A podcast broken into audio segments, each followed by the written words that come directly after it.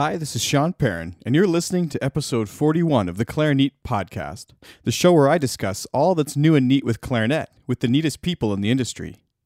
Today, I speak with Wesley Ferreira, who is a prominent performer, educator, and the developer of the breath support training program called Air Revelation.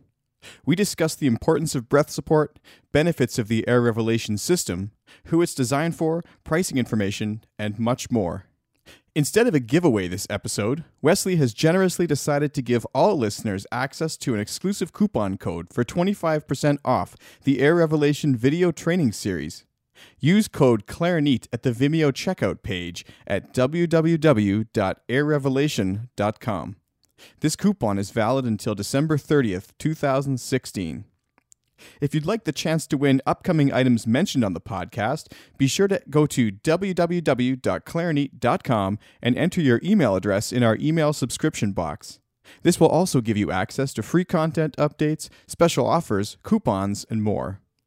Thanks so much for taking the time to listen to today's episode. If you have any listener feedback, requests, or anything else, please do not hesitate to contact me directly at feedback at clarinet.com. Today's episode is brought to you by our sponsor, D'Addario Woodwinds. Sanding, shaping, balancing. For centuries, mastering your instrument meant mastering these crafts too. But now, D'Addario is refining craftsmanship for the 21st century by refining their reeds and mouthpieces with the world's most innovative techniques, so you can spend less time sanding, shaping, and balancing, and more time perfecting your own craft. To learn more about the new era of craftsmanship from D'Addario Woodwinds, visit d'addario.com slash woodwinds. I'm here today with Wesley Ferreira. Thanks for coming on the show today, Wesley. Well, thanks so much for having me, Sean. Appreciate it. So, of course, you're an active recitalist, recording artist, and teacher, and I'm sure that many listeners will indeed be familiar with you. But for those who aren't, would you sort of just walk us through what your daily clarinet activities are like right now? Oh, absolutely. Uh, you know, it's it's a real mix uh, like most, I think, university professors, uh, between uh, performing recitals as a soloist, uh, playing in chamber music settings. Um, I also occasionally play in orchestras. There are several orchestras here in Colorado that I uh, perform with, including one coming up. and then besides that, also very active in, in terms of various researches. Um, and uh, including, I think, the topic that we're going to talk about today. It's been something that I've uh, been working on for the for several years, and in fact, throughout my entire university uh, teaching career. And uh, so I'm excited to share it with you. So that product that you're discussing is called Air Revelation, and uh, I'm wondering before we get into the specifics of the product itself, how did you become so passionate about breath support as a teaching sort of ideology and, and something of importance for for players? Yeah, sure. Well, early on uh, in in university teaching and working with high school students as well, uh, you know, the big thing that I kept asking them to do was to use more air or to use faster air. And in fact, I think a lot of listeners out there, whether they're clarinet players or not, will probably have heard uh, that um, from their teachers at one time or another. And so that was a consistent thing for developing clarinet players that I work with. And so I kept thinking of different ways. How can I convey uh, a message uh, and how can I get them to, to really feel like they're using more air uh, beyond me just kind of reminding them and telling them all the time? So you know, I was really turned on to this incentive spirometer, which is the device used uh, with the Air Revelation program by one of my trumpet colleagues. And in fact, uh, you know, brass players have been using uh, kind of breathing devices for years. And, you know, Arnold Jacobs, who is the longtime tuba tubist from the Chicago Symphony, was really a pioneer in, in using these devices in their teaching. And so I got a hold of one and just started uh, you know, working with it and, and exhaling into it. And then from there, it really just expanded. I found I would just come up with all these different ways to talk about all of the things that we do on the clarinet these crescendos, decrescendos, uh, subtle shapes. Um, you know, subito changes of dynamics and accenting with our air. I came up with all of these exercises for my students in my studio with this device. So before we get too far, um, let's talk about the device itself a little bit because I'm, I'm sure that not everyone knows what a spirometer is and what exactly right. it measures. Could we describe it for the listeners a little bit? Sure. Well, the one, the particular one that, that I use in Air Revelation is uh, it's it's blue spirometer, and it's a medical device used um, to help patients, uh, so uh, in hospitals mostly, uh, improve the functioning of their lungs. And so what they do with it uh, as they inhale through this, and it, it really helps uh, kind of strengthen uh, uh, the inhale in, in, in a human being. And so the, res- the incentive spirometer has a dial with different resistance levels going from 0 to 12. But uh, for our purposes, for my purposes, I don't really work with the device necessarily on the inhale because I find it a bit constricting. But what we do is we turn it upside down and exhale into it. And so what happens when you're exhaling into a spirometer is there's a little white ball that as you exhale air into the spirometer, the ball lifts to the top of the spirometer chamber. And so it's a very versatile I actually feel like it's the best breathing uh, apparatus available because it's so versatile. Um, so that's kind of a brief description of the incentive spirometer. Well, it's interesting because I know that one reason you like to use it is because it causes you to, you sort of need to engage the diaphragm in order to move the ball. And uh, so many people, they blow in a very kind of shallow way. Um, right. Did you, I, I noticed there seems to be, this is a sort of a basic spirometer, but it seems that you've added like a clip. Is that for putting it on the stand? Yeah, absolutely. So I've retrofitted the spirometer to add a clip that clips onto the music stand, and the reason is so that, um, much like a singer, if you ever had experience singing or watching singers, uh, often voice teachers will tell them uh, kind of not to grab their skirts or their pants, is to kind of to keep relaxed with their hands, and it's the same kind of thing that. Uh, you know, a, a, lot of clarinet players suffer from tension, and the tension could be um, you know, in their jaw, in their throat, but particularly in their hands. Some sometimes we get in the habit of squeezing uh, onto the uh, clarinet, and so what we're really learning by using the air revelation program with the spirometer is to let go. Like we really need to think about um, exhaling air into our instruments without any tension in other spots of our body, other than that feeling that we get in our abs. And so clipping onto clipping it onto um, a, a uh, music stand is just yet another way of of getting it to feel like you're just exhaling and you're not kind of grabbing anything at the same time. Yeah, I felt it was very convenient. And uh, there's also a little flow dial if we turn it around. Look on that side there. So maybe we'll get into more of when we might use that in a minute. But so for people who are interested in doing your Air Revelation video training series, um, will any spirometer do, or would you recommend that they purchase this one for some of the reasons we just talked about? Really, this is the one. I, I you, you, really have to have a, a, variety of resistant levels. Also, the size of this one. You know, all of the uh, exercises have been created with this spirometer in mind, and so there are several exercises where we really have to stabilize the ball inside mm-hmm. the spirometer chamber, and so the length of the chamber in this particular device uh, works really well. Your Air Revelation video training series, then, let's talk about that for a minute here. Um, it focuses on building the breath support sort of in conjunction with this spirometer, and there's over two hours of video content there. If I want to get started with this program, after I factor in the spirometer and the videos, what am I looking at as sort of a startup cost? So, a startup cost for a clarinetist. So, uh, as you mentioned, there's uh, tons of content, and um, it's a four week training program with each week building on the uh, exercises and development from previous weeks. So you might even think about it like a P90X for musicians. And uh, so each week uh, you're building on what you've learned in the previous weeks.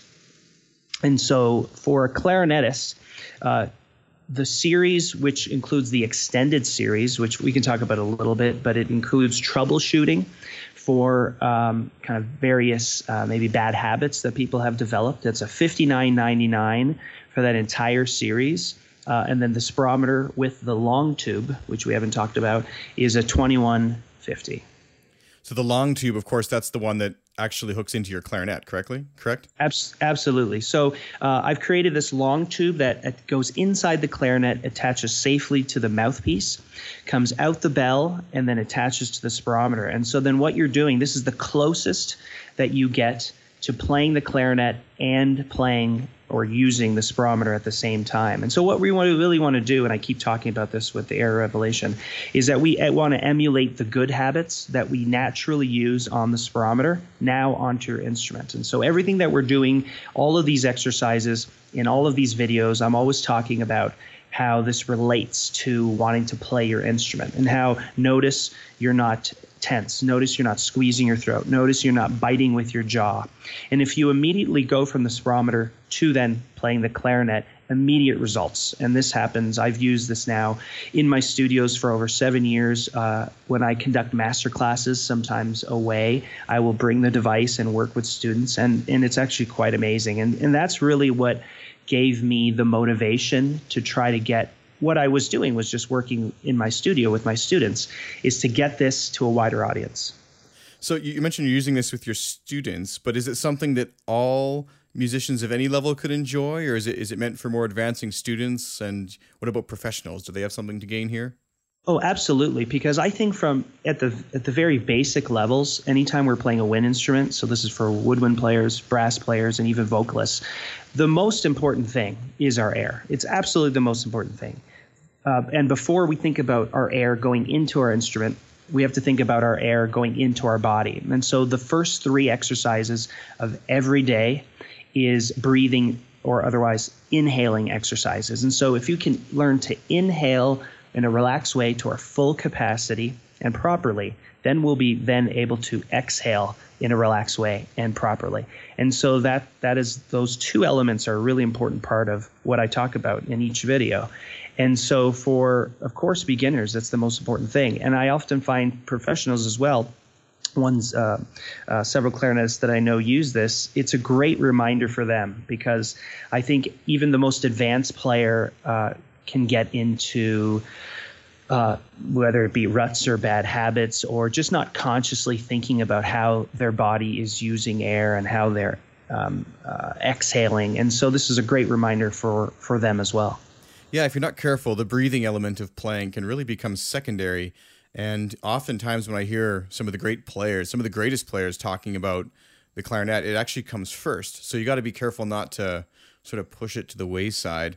I think Martin Fröst, in particular, um, when he came on the show here, actually was talking about how he just feels so much power behind his air and, and when he's playing. And, and there's lots of new products sort of trying to push people in this direction um, coming out, it seems. Have you ever heard of this Breathing Gym video series?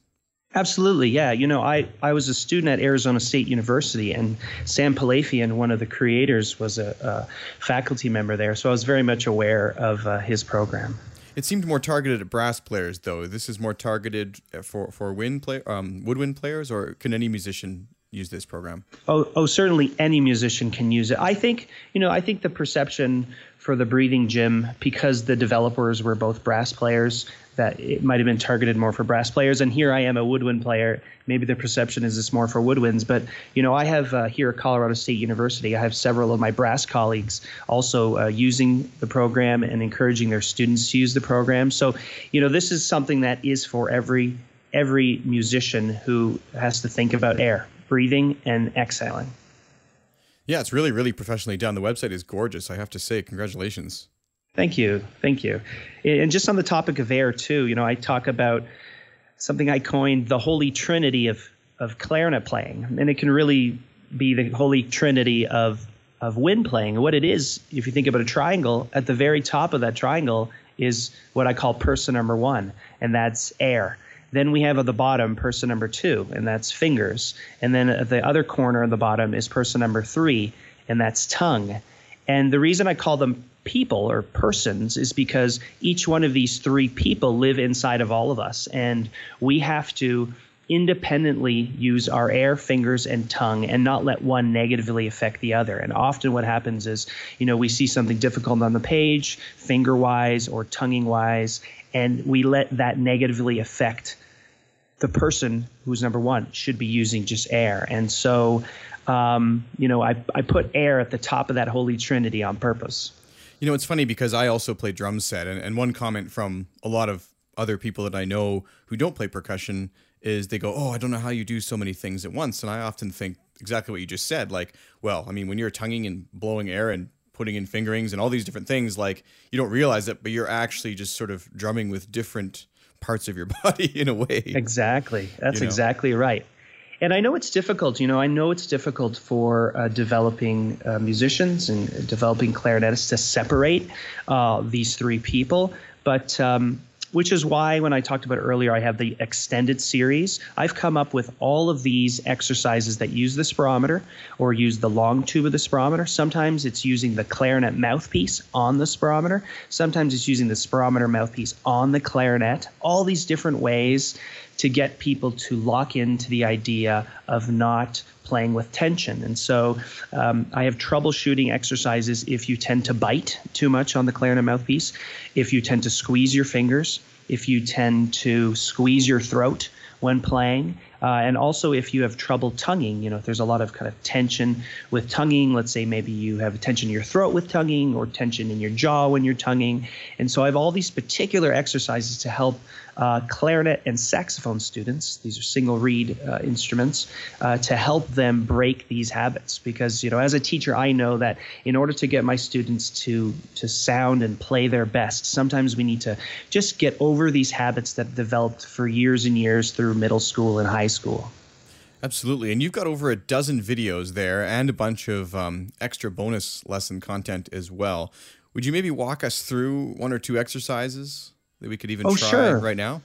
Yeah, absolutely. So, you know, this is this is a, a really basic uh, exhaling exercise, which would be to turn the spirometer uh, upside down and put the level of the resistance on, say, two. You know, that's a pretty pretty light resistance level. And so then we turn the spirometer uh, upside down, holding it at the base. Mine's clipped on my then- stand here. Is that okay? Oh, there you go. Absolutely. There we go. and and then you want to insert uh, what what is a white spirometer mouthpiece in your mouth, and you just want to put it, you know, inside your mouth, um, uh, oh, inside your mouth, so with your teeth kind of on the spirometer mouthpiece, and then most people really find it comfortable just to use their lips. And so what you do then is you'll inhale uh, with the spirometer mouthpiece away from your mouth, and then put it in, and then we want to exhale. And thinking about exhaling with an H sound. And so that's a really important thing that I talk about too, because when we exhale with an H sound, then we're really exhaling from our core. Mm-hmm. I'm going to try that right now. Yeah. So you can probably hear that ball. It like popped up and, and sort of hit the top there. Should that Yeah. ball rise slowly or quickly? Well, there are, are various exercises where we talk about having the ball rise really slowly, like very, very slowly. And what that equates to is kind of like a nice tapered entrance. So if you think about on the clarinet, when we start, let's say, with a piano dynamic, we don't often want that kind of sound to just pop, right? We want it to just kind of appear. And so you can go ahead and try that, Sean. Let's see if right you now. can yeah, exhale and make that ball live slow, lift slowly and effortlessly to the top without any hangups. Oh, yeah, that was smoother. Much smoother. Right, right. And so the- here you are thinking about how you're controlling your air from the moment of exhalation. So with a bit of practice, actually, and in some of the other videos, um, you do talk about this, but I can also sort of get it to sit in the middle there. Um, Yes. these- you, you seem to have thought all these through in such a very practical musical way. I mean, I'm, I'm wondering, like, how did you come up with exactly these concepts and sort of build them in your mind? Well, I just you know, as I was talking about earlier, um, you know, as I'm ex- as I'm as teachers, we're just kind of explaining, like we're using words to try to get someone to understand a sound. And so I thought there's got to be a better way. And so what I wanted them to do with these exercises is to, um, there was a, always a very clear parallel with what they're doing on the spirometer. For example, you were just slowly lifting the ball to the top. Well, you you could feel yourself doing that. Now, if you, if you grabbed your clarinet and I said, go ahead and do the exact same feeling with your air, the results would be instant, and you would know, aha, this is what I need to do with my air to make this sound. And so it was always much easier to get someone to understand what they had to do with their air by having them do it on the spirometer rather than having them try to translate my words into a sound.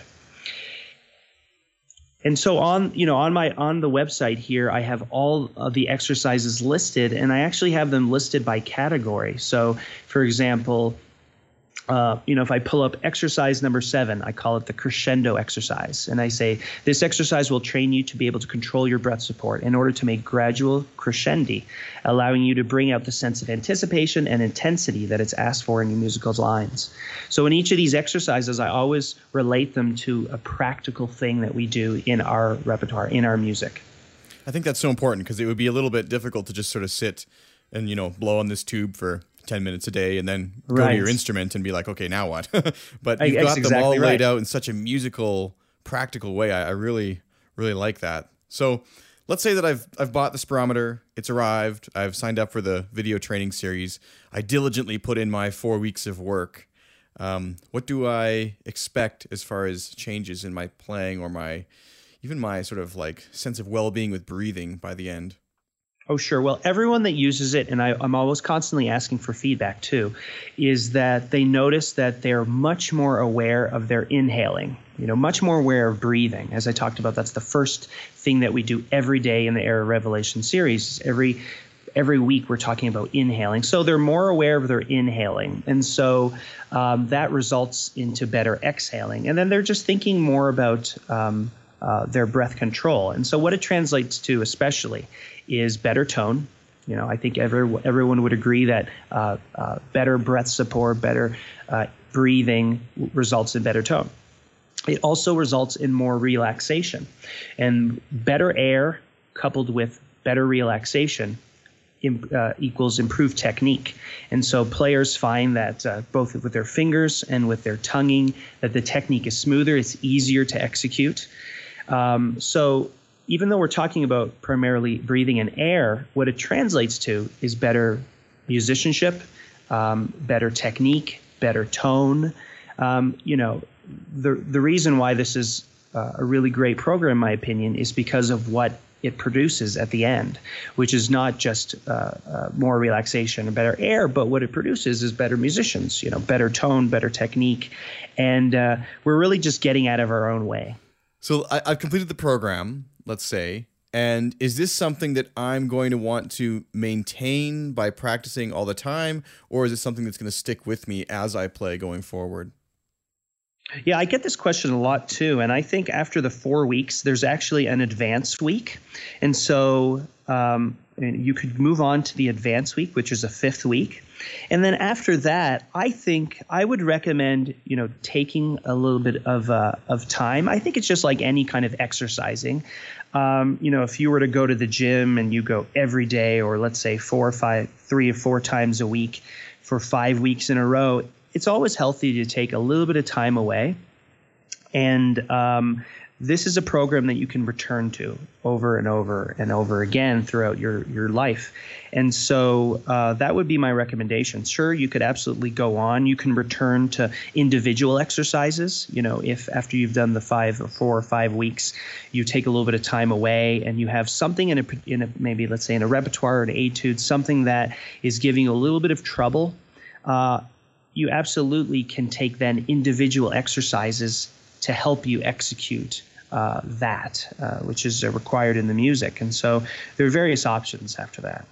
And so if I wanted to use this as a teaching tool in my studio, um, even to let my students, you know, we do some of the exercises in the lesson, but then they want to go home and watch the videos. Do you guys have some sort of way that someone could purchase sort of a, like a, a, group set of videos or a class set i guess is what i'm asking yeah I, we don't uh, we don't have that option and um, but we do have, for example, for teachers, um, you know, the spirometer comes with one mouthpiece per spirometer, but what we've developed is uh, alternate uh, and extra spirometer mouthpieces. And so we've had teachers uh, purchase um, one spirometer and then have uh, say four or five mouthpieces that they can then give to their students uh, to use with that particular spirometer. This actually is happening in some schools. So we have some band programs now using Air Revelation, and so they purchase say a few spirometers for the classrooms, but then they purchase one uh, extra mouthpiece for each student. So for hygienic reasons, they'll have their own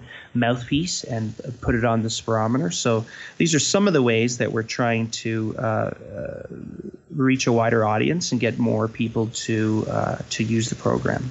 Yeah, it's actually something I'd very much like to do for for my students. I think that this has a lot of potential, especially for beginners who who really we don't think about this way of breathing um, if we've never done it before. And so oftentimes, I don't know if it's like this down in the States too, but kids up here often learn recorder. And recorder Right. needs such a like soft sort of right. you can get away with like the wimpiest, like barely blowing anything. And then they come to their clarinet and they try to play the same way, and they're they're weeks and weeks and years of frustration if they don't get it right.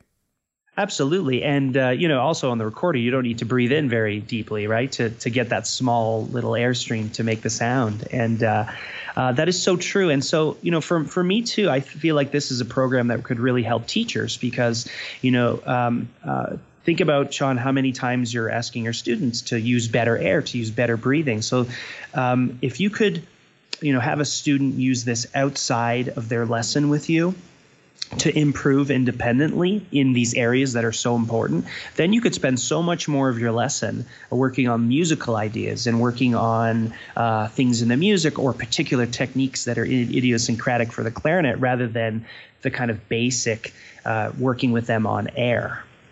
Absolutely. No, I think this this is a really interesting program, and and again, the video series is really really professionally done.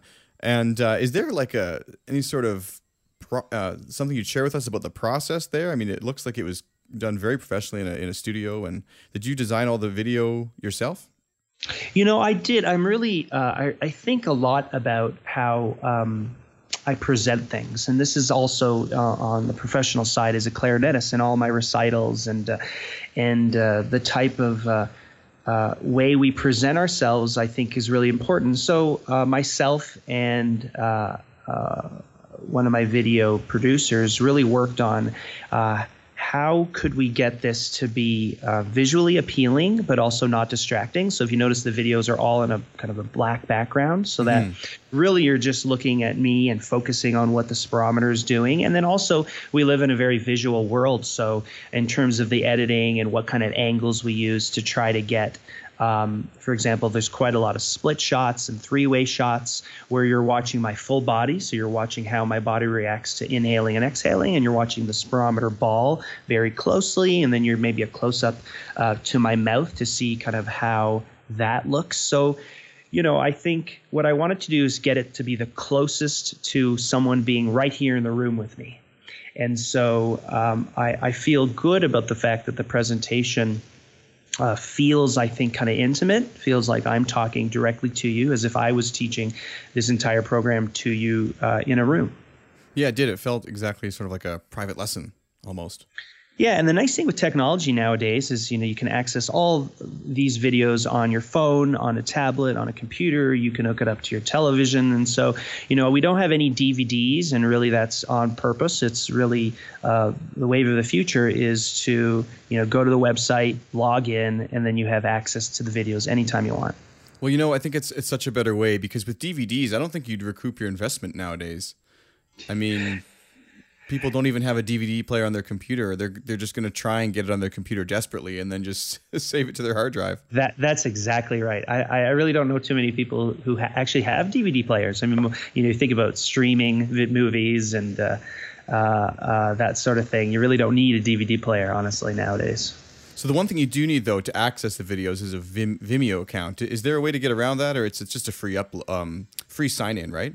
Yeah, you know the the service. I, I thought a little bit about how I might get these videos onto a platform, and so the Vimeo service seemed to me the most user friendly. Also, so it's just a matter of um, just like most websites now, you create a username, password.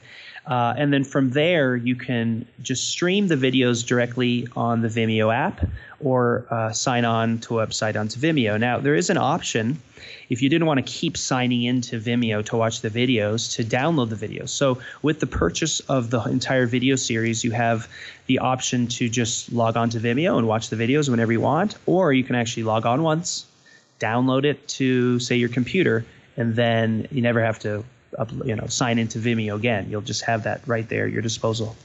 Absolutely. And so, for any students considering this, you might think, oh, well, $59 for the videos and then $21 for the spirometer. That, that seems like a lot. But not really, I, I would say. Uh, the, the, price point is, I think, quite appropriate because it's less than really one lesson with a, with a top professional.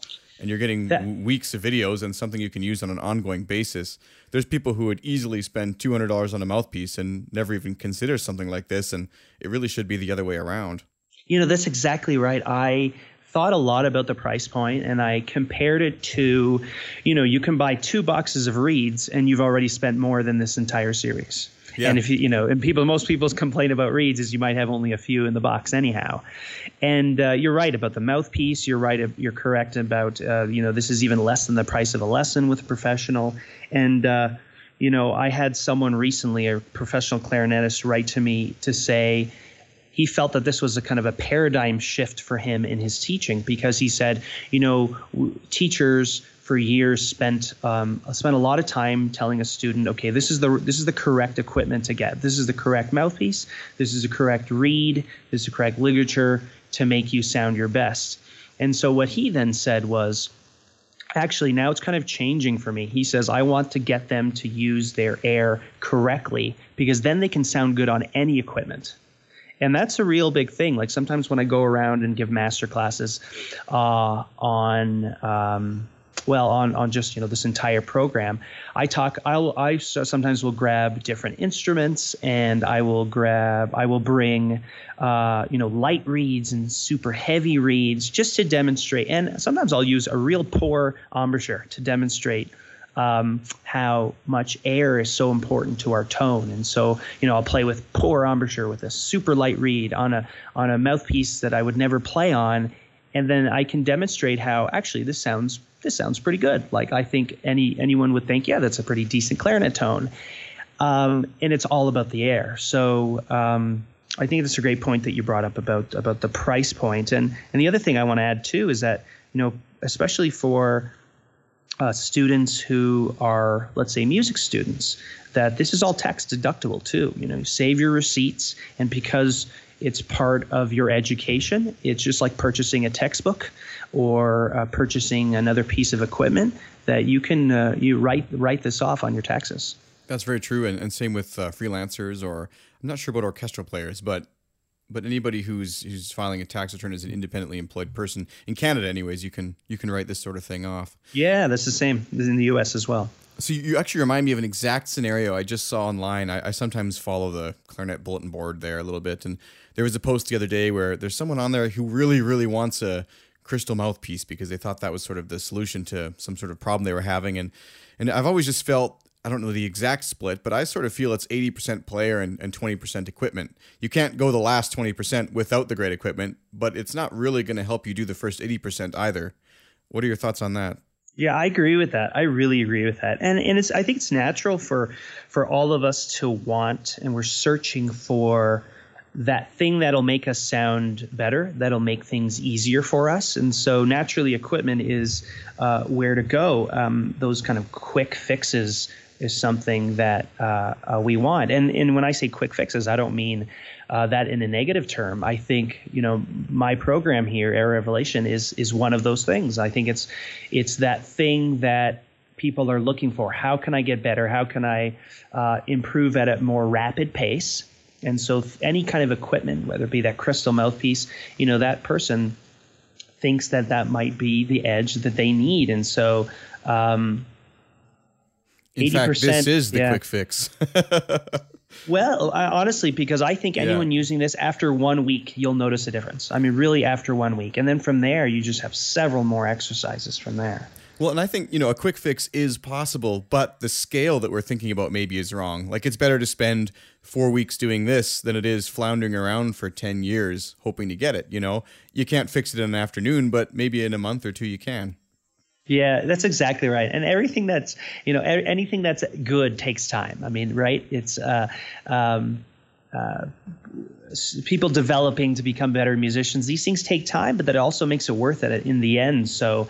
Um, you know, focusing on the correct things, focusing on the right way to do things will always set you up better in the end.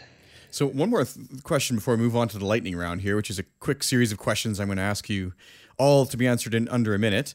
Um, Great. But uh, I had another conversation with someone online recently, and, and they were debating whether or not um, something like the concept of airspeed really exists. And I was, you know, quite adamant that I feel that it does. I don't know. But it, do you think it's more about flow, or how, how do you explain this to people?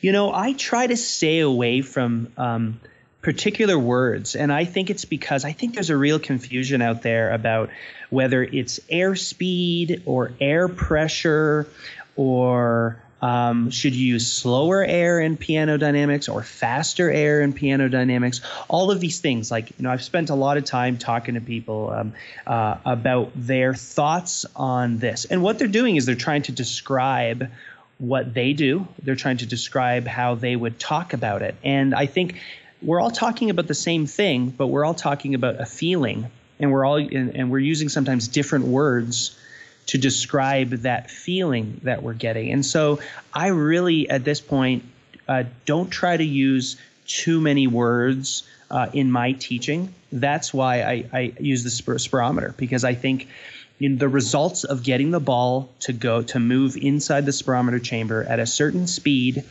uh, to make it hover to make it stabilize at certain points in the spirometer uh, if you can do that then you can translate it into your clarinet. You can do it the exact same way into your clarinet, and those are the results.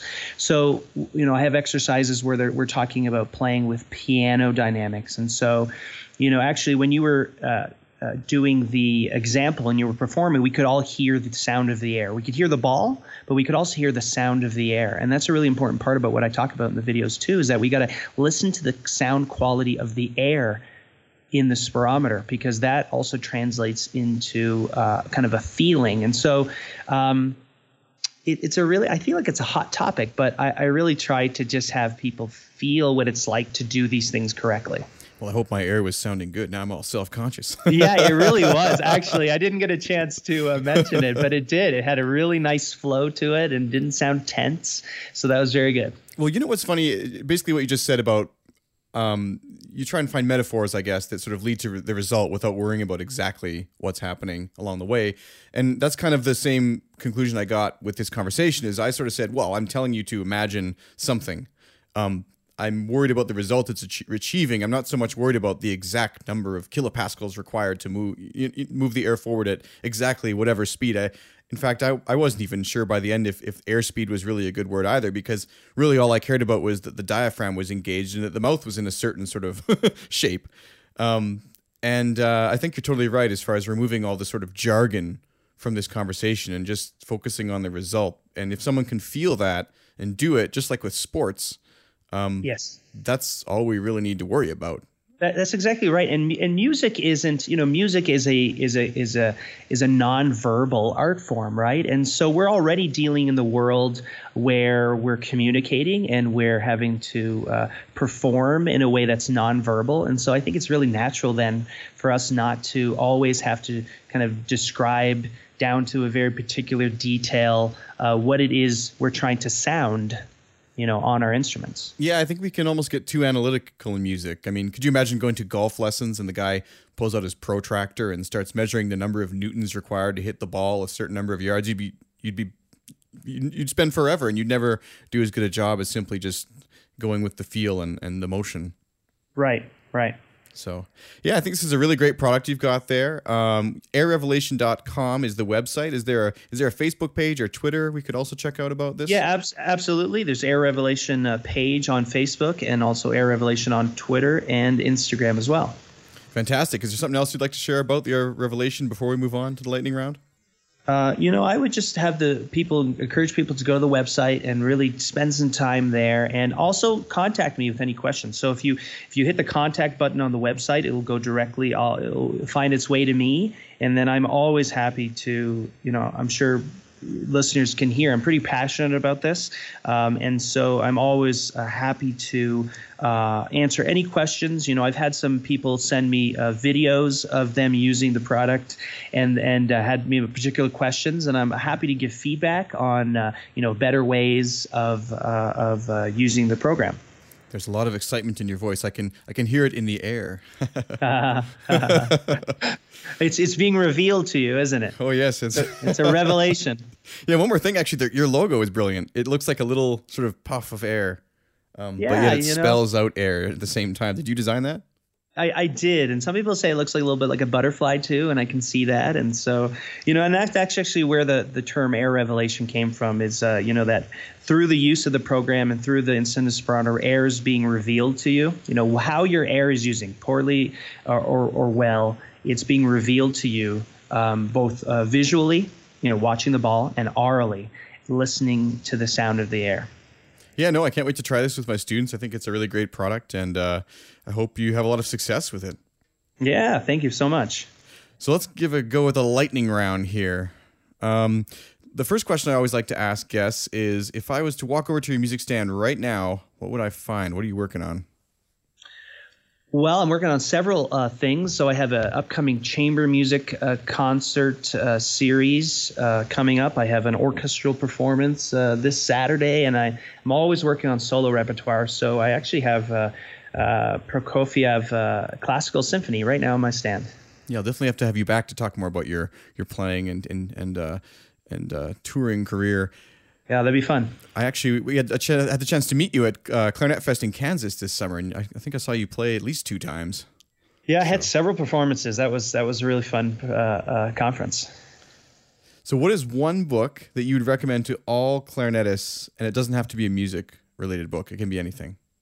Oh, sure. You know, boy, there's so many great books, but you know, I'm looking on my shelf right now. Uh, one book called The Musician's Way. I think maybe some people are familiar with that uh, book. It's uh, I I think it's great. You know, goes into depth in terms of practicing habits, uh, performance mentality, and uh, just kind of a well-being for the musician. So I like that book. Who's the author of that book? You know, it's. Uh, let me take a look here. I know it's Klickstein, and I know there have been several contributors. They actually have a website too, where they have uh, several contributors. So, One thing I always notice is when people mention their favorite book, it's always within reach. right, that's so true. you can That glance right. at it right now, right? That's right, exactly. what is the best piece of advice you ever received, and who gave it to you?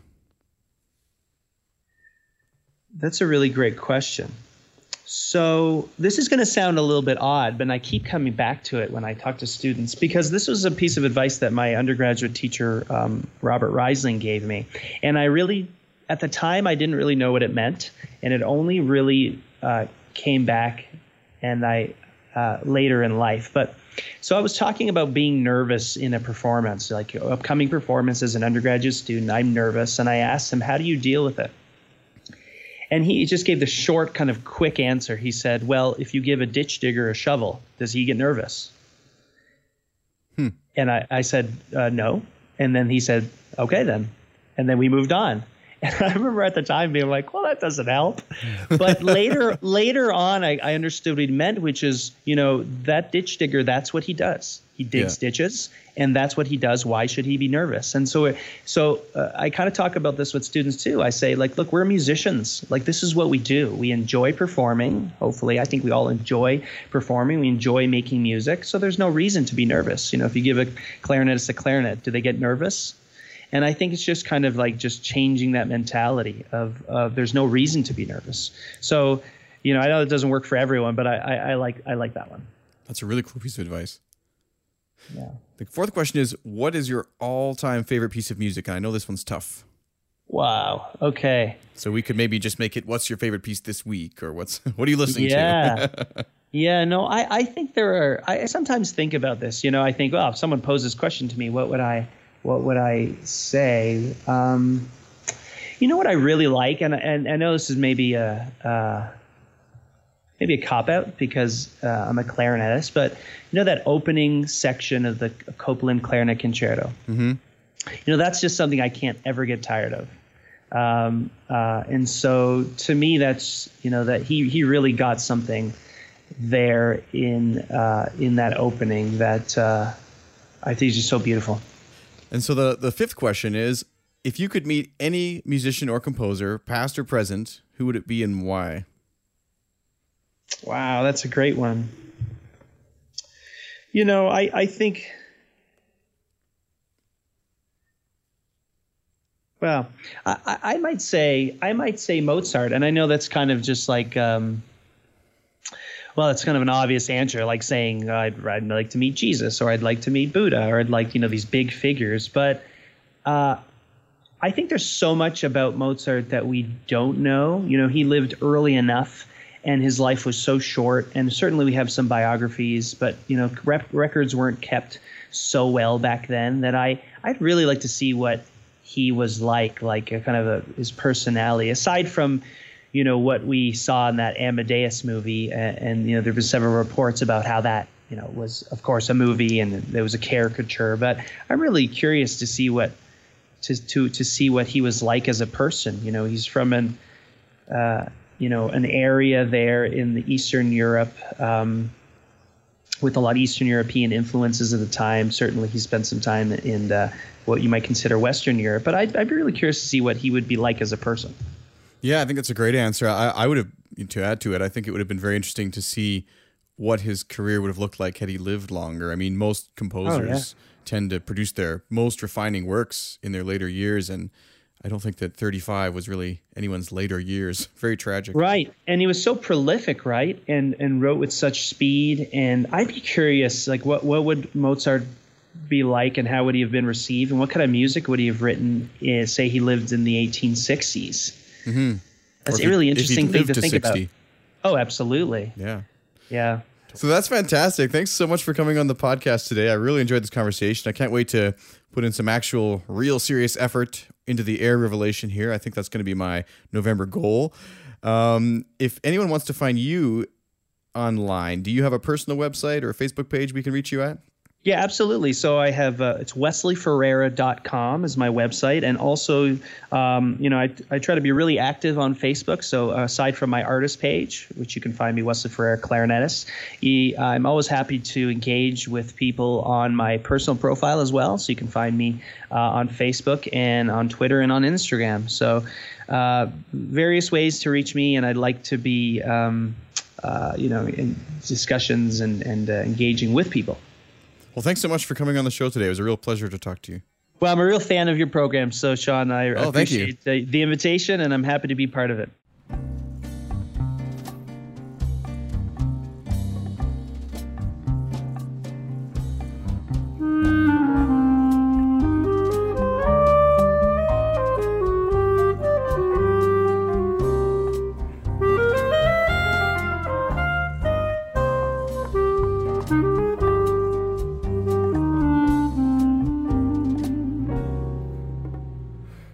Thanks for listening to the Clarinet podcast. If you'd like the chance to win items mentioned on the show, please be sure to head to www.clarinet.com and subscribe with your email address to our mailing list.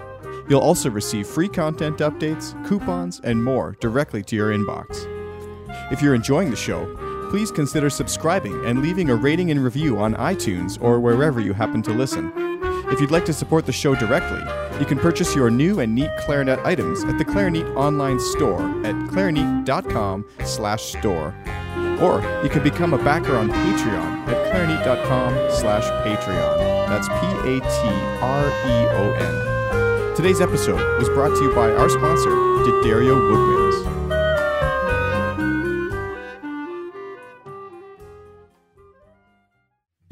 Sanding, shaping, balancing. For centuries, mastering your instrument meant mastering these crafts too.